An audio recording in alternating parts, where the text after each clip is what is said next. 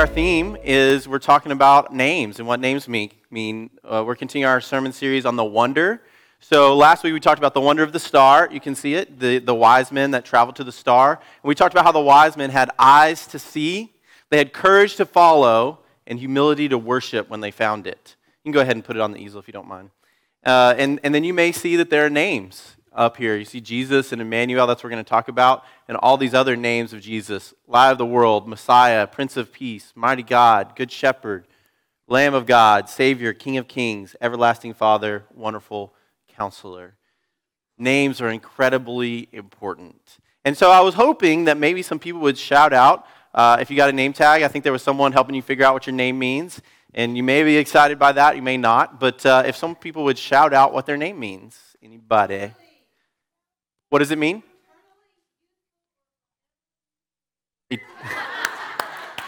Maybe that should be my name. At least the mature part. Anybody else? Shout it out. What? Divine. All right. What else? God is my oath. Anything else? God is my right hand. Beloved. Brave. We got some good ones. Resolute protector. I saw Robert. What was yours? What did yours mean? Bright fame. Yes, Sherry? Spanish wine. Does that fit? Ah.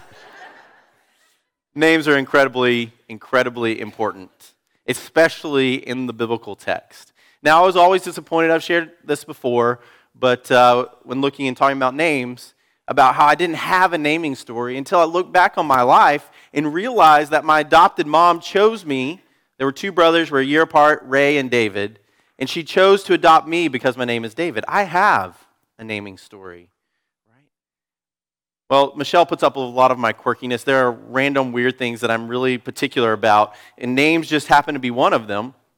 And so when we were naming our kids, we had a really hard time figuring out a girl's name, right? I think we found a, a boy's name immediately and we agreed on it, but it took us forever to determine uh, a girl's name. Our, our boy's name, if we ever had a boy, was going to be Eli Braddock.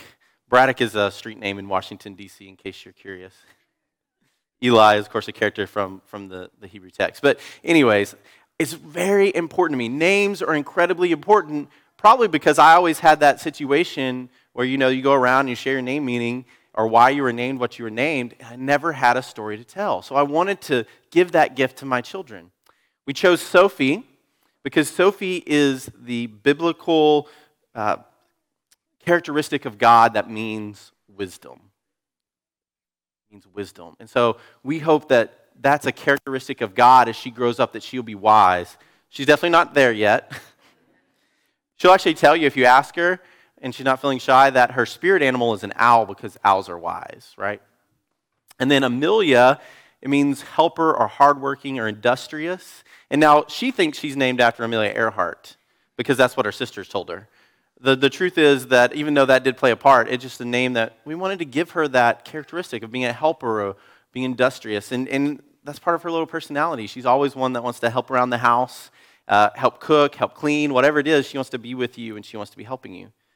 Our names are important. It's what our parents hope we will be, right? We give a name, we're, we're hoping to instill those virtues to our children. It's what they hope we will be.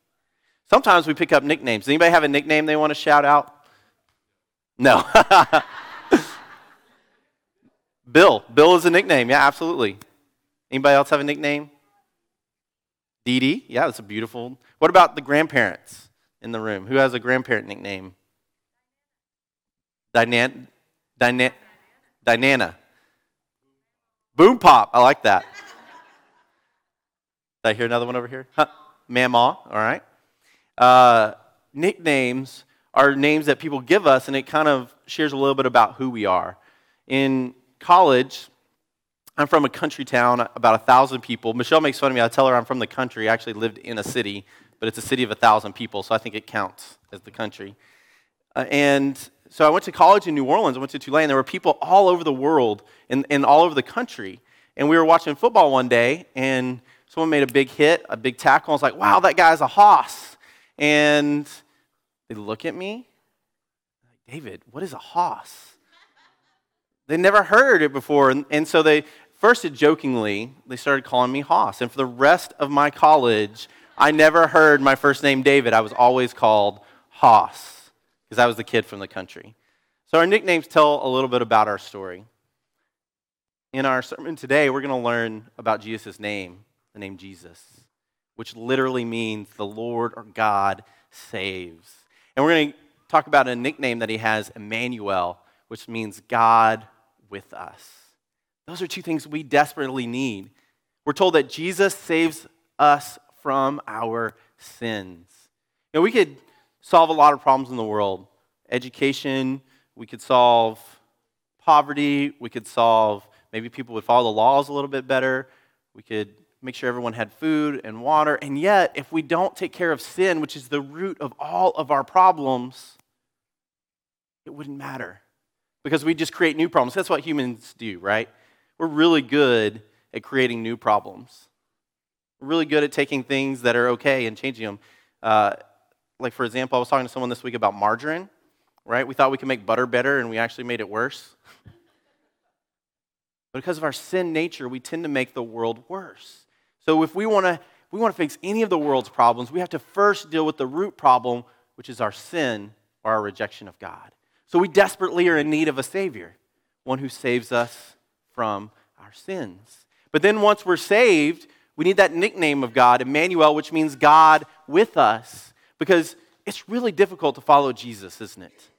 It's really difficult, especially in this holiday season. We were shopping yesterday. It's really difficult to love your neighbors when everybody's trying to fight and get into that line or get that last toy, right?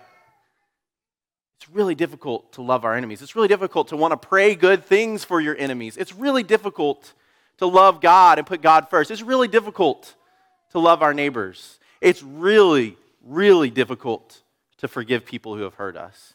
So, if we're going to succeed, not only do we need God to save us, we need God with us. We need Emmanuel. We also need God in the midst of suffering. To be human is to suffer, it's just a reality. And I know it's a challenge.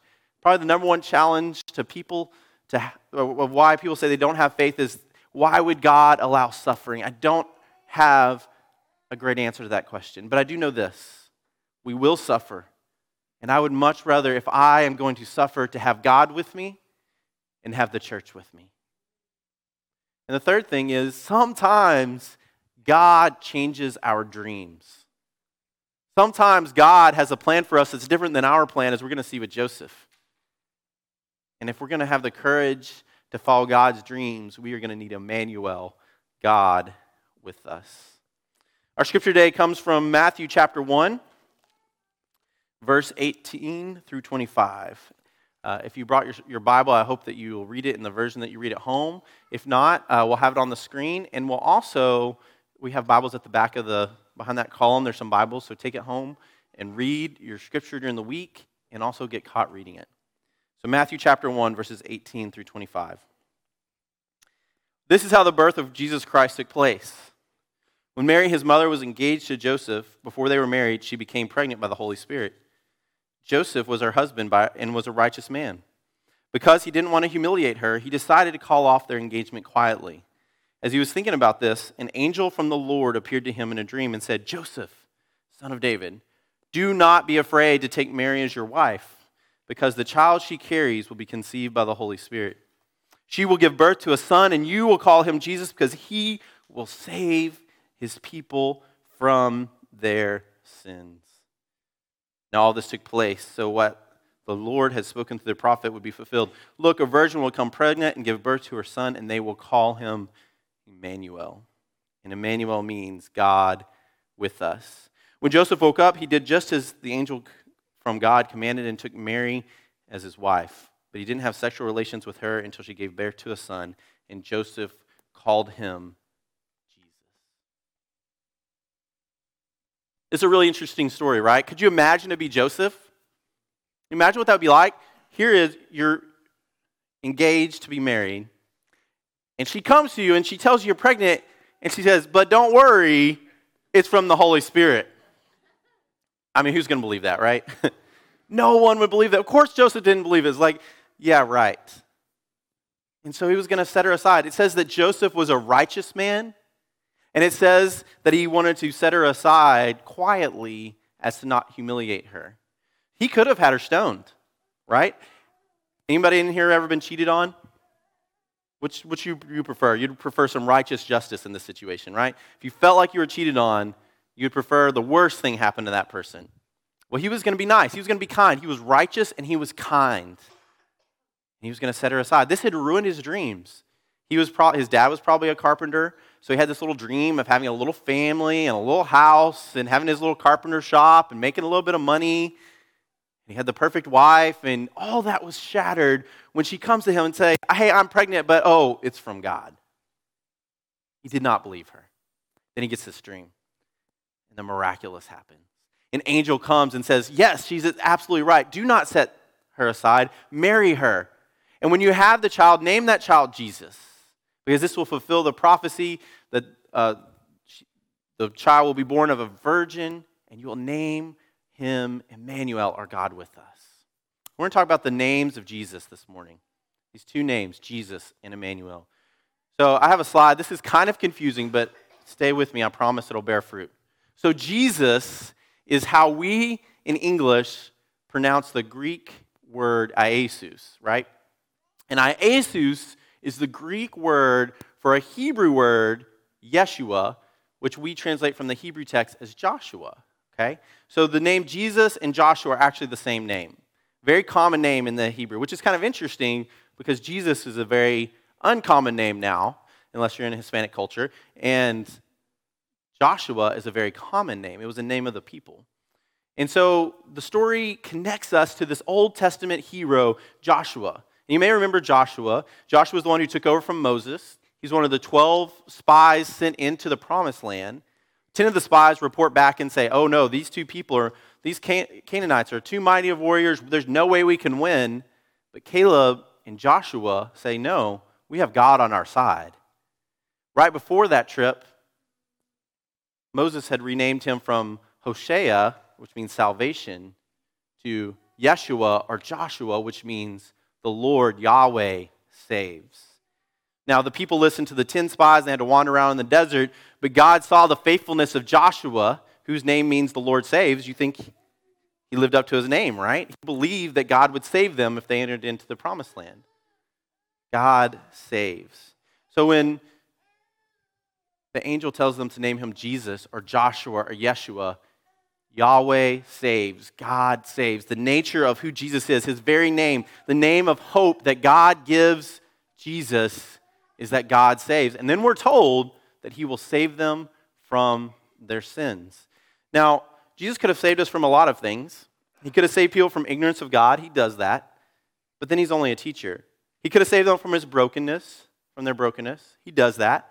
But if he only did that, he was only a healer. He could have saved them from their relationship issues. And Jesus says that too. But if he does that, he's only a counselor, only that. He could have saved people from their poverty, and he does that as part of his life.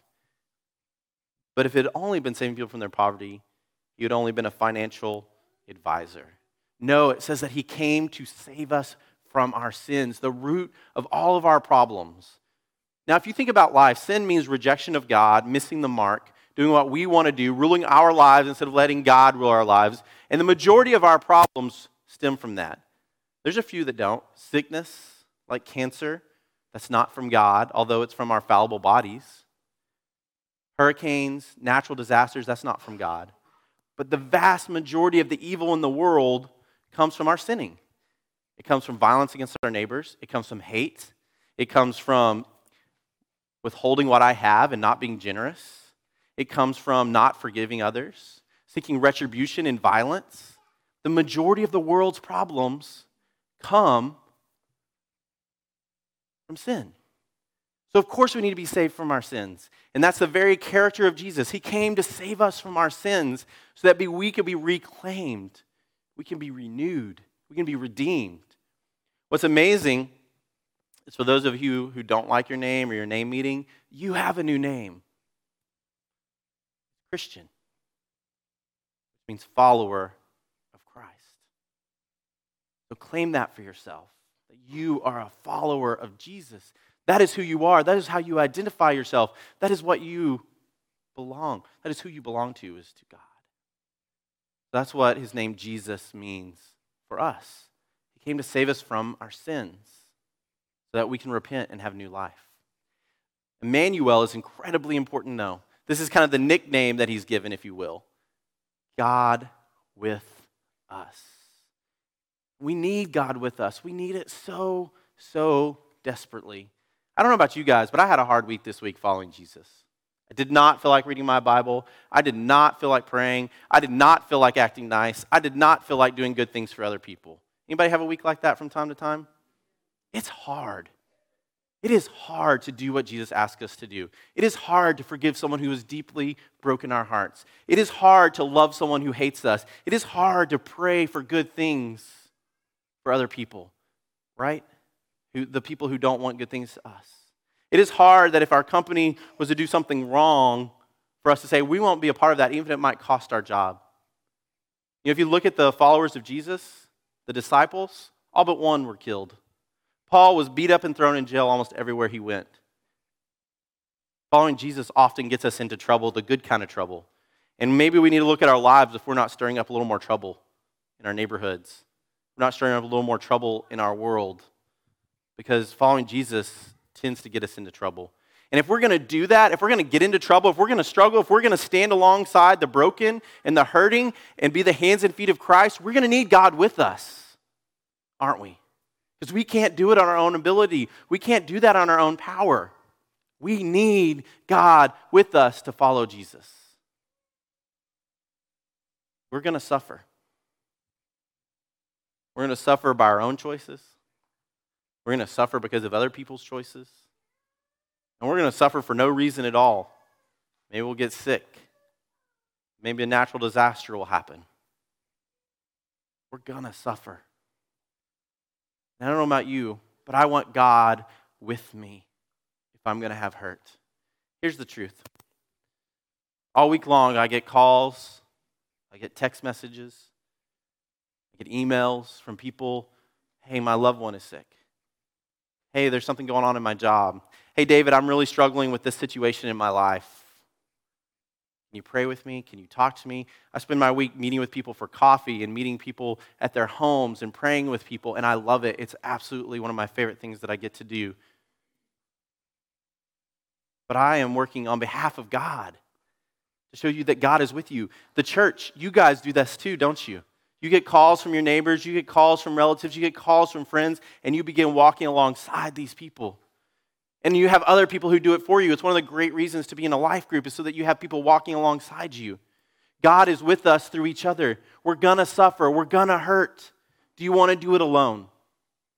Do you want to walk through the darkness by yourself or do you want to have a light with you? Do you want to have the church? Do you want to have God? Do you want to have those people gu- guiding you? Emmanuel means God with us. It means we do not have to go through this alone. In your most broken moments, when you're hurting, you are not alone. God is with you. We are with you. And the third reason that we need Emmanuel, God with us, is that sometimes God changes our plans. Sometimes God changes our dreams. We don't really know what Joseph's dreams were, but we kind of can figure it out with a little detective work, right? He was a young man. He was going to get married. He was going to go to his profession. His dad was probably a carpenter. That's the way it worked. You apprenticed under your dad, and you took the same trade he did. He had a mindset. He had an idea. He had a dream. And then that got wrecked when Mary got pregnant, right? And then he had a plan to deal with that. He was going to set her aside. God said, No, you're not going to set this woman aside. You are going to be the adopted father of this child. You're going to help raise the Messiah. You're going to help guide the Messiah. Yes, I know this isn't what you planned. I know this isn't necessarily what you wanted. You probably had no idea of what was going on.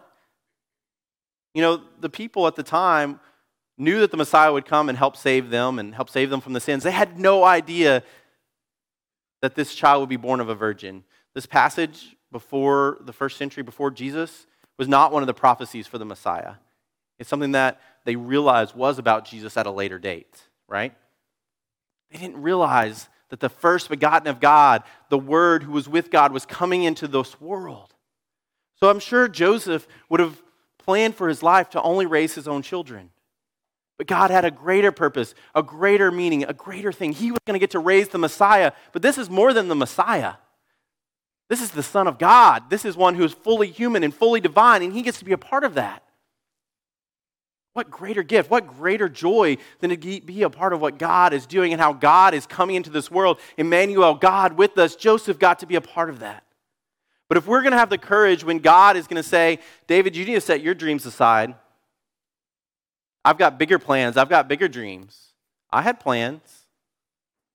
I was going to be a pilot, I was going to be an astrophysicist, I was going to be an astronaut. As silly as that may sound, that was my dream. God said, I've got bigger plans for you. You need to set those aside. God has big plans for you, God has big dreams for you.